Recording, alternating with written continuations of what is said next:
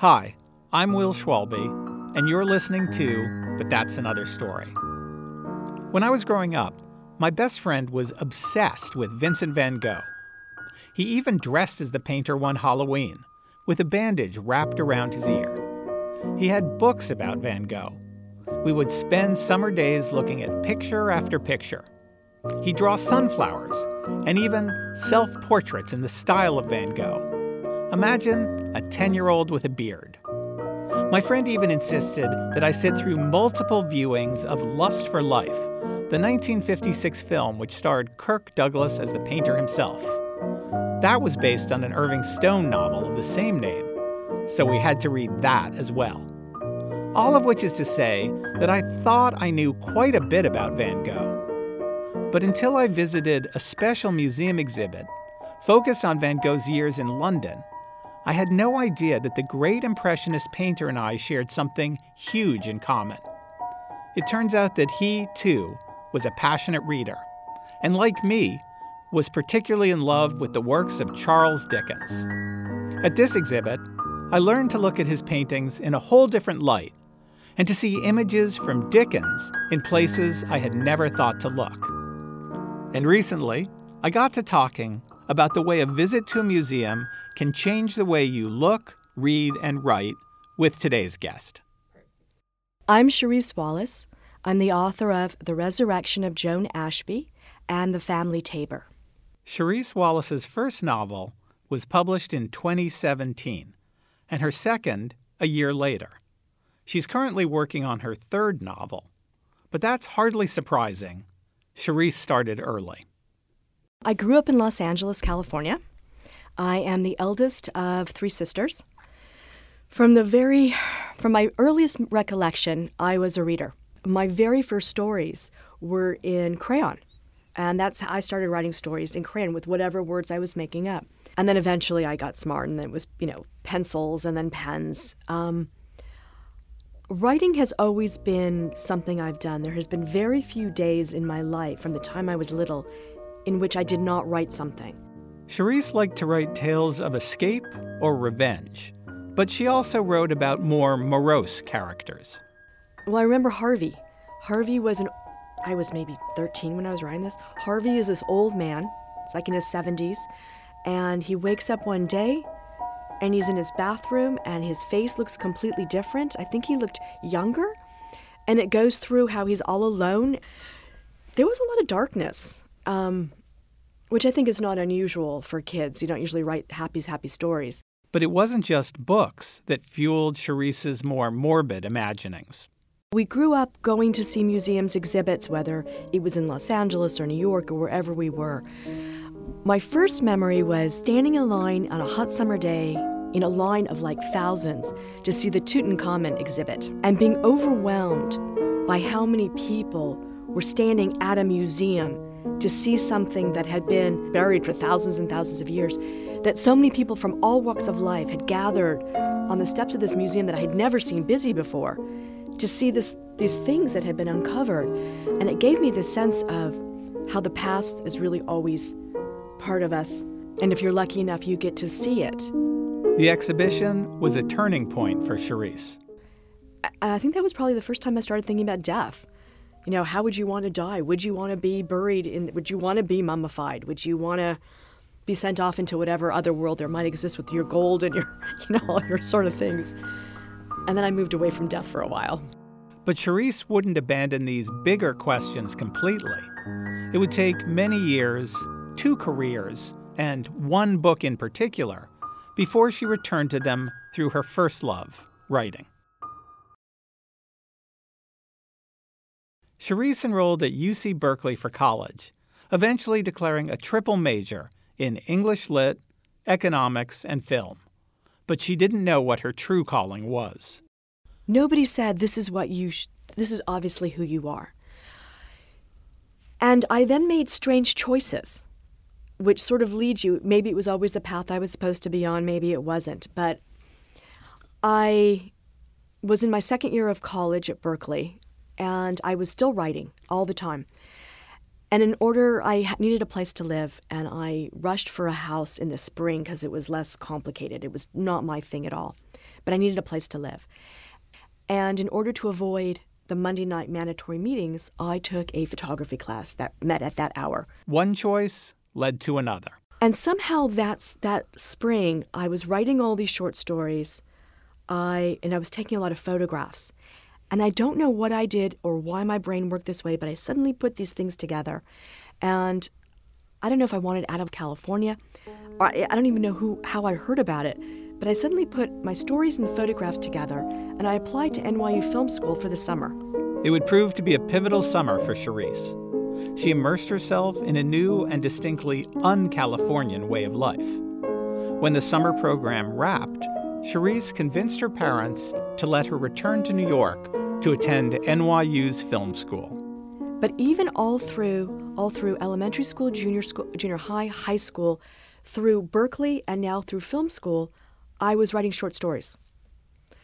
Never, uh, never thinking, oh, you know, this is really what I should go do is get an M F A or an M A or whatever. This would become a theme for Cherise. I just kept writing, and I graduated film school, and I went to work in the film business. And it was so completely not me, but I kept, but I was a story editor, and I was looking for material and all that sort of stuff. And then I went to law school. And all through law school, I wrote stories. I worked in Los Angeles, and then I took the New York bar, and I came back here, and I worked at a big firm in New York, and then a slightly smaller firm. But all the while, I'm writing short stories, and then I had written a first novel as a lawyer. And I left the practice of law specifically to revise that novel. This is just after Halloween, and I take myself, it's a freezing cold day, and I've taken myself to a hot yoga class, and then I'm going to go see two afternoon movies, because I have, never have time to do this as a lawyer. And I met somebody in one of the movies, and before I knew it, I had four male partners, and we'd started a film company. And produced movies and acquired movies, and I was developing scripts, I was acquiring short stories and novels, I was working with screenwriters.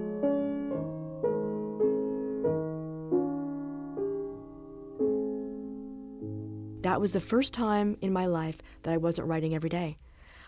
And then I thought, what am I doing? I left law to revise my own novel. Why am I doing this? And I stepped away from that, and that day I went back to writing short stories. Finally, she found her way back to writing, and things began to fall into place. That's how I met my husband, actually. Um, I started writing short stories. There was a story of mine that had been published. I received an email just saying, love this short story. Just wanted to say how much it affected me, and I guess in about a week or two we'll be married six years, and wow. We've been together, and we were three thousand miles apart when this happened.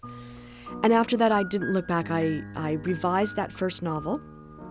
And so it was about five years in between the writing of that first, well, for me, it's like ten, ten million versions. Cherise spent four years writing The Resurrection of Joan Ashby and three years on The Family Tabor. As she started researching her third novel, Cherise came across a book that would have a huge influence on how she wrote.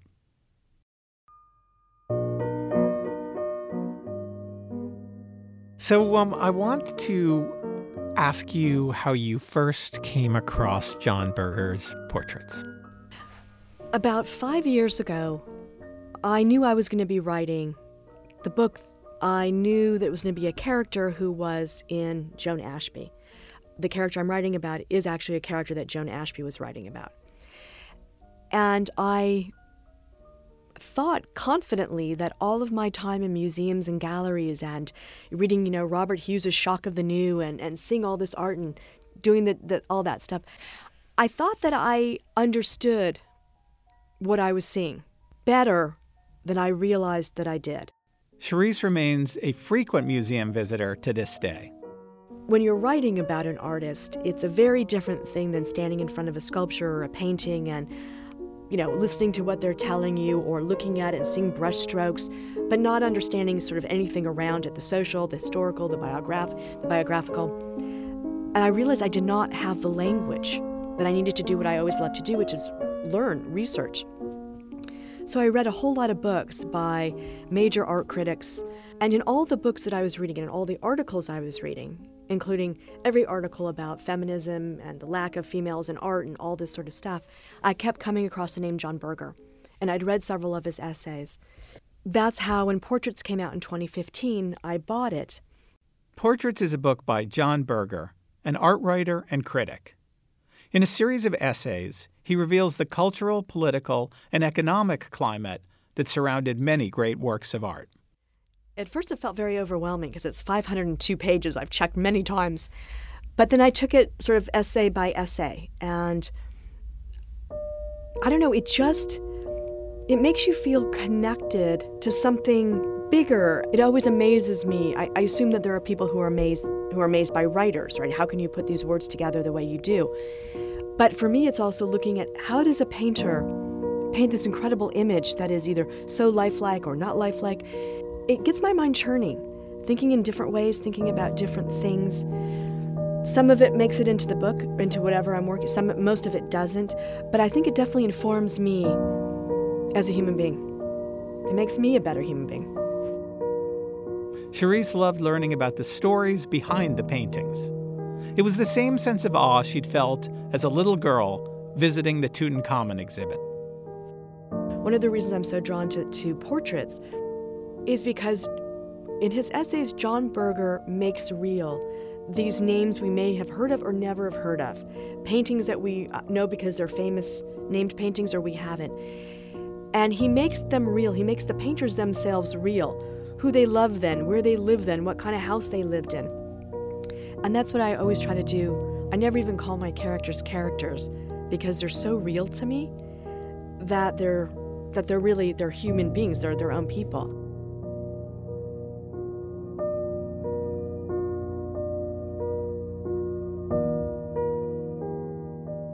The way, for instance, that John Berger describes Van Gogh is not getting into whether he was schizophrenic or if he dealt, you know, or if he suffered from epilepsy, but the way there was absolutely no exterior, no hardened exterior to Van Gogh. And so everything that he was painting, he literally was feeling. So he felt the flowers. And so we're seeing the way somebody sees these things from inside. And it all fits back into my own writing. The lightness, the darkness, trying to understand what a painter is putting on the canvas, the interiority that they're trying to find, which is what I'm most interested in in terms of my own characters. What are they thinking? What are they feeling? How do you find that place of light within them? The way that painters bring life to canvas fascinates Cherise, and it carries lessons she applies to life as well. When we think about light in art, in paintings, even paintings that have the light, the light itself is not, it's not our light, right, where you can see through things. The light is paint, and no matter how, how translucent, it's still there's still an opacity to it. How are you able to bring things fr- up from the dark into the light when you're using a material that's actually solid? How do you make them very real? No matter how much we know or learn, there's a so much more, and we never completely can, should believe that we even understand our own stories.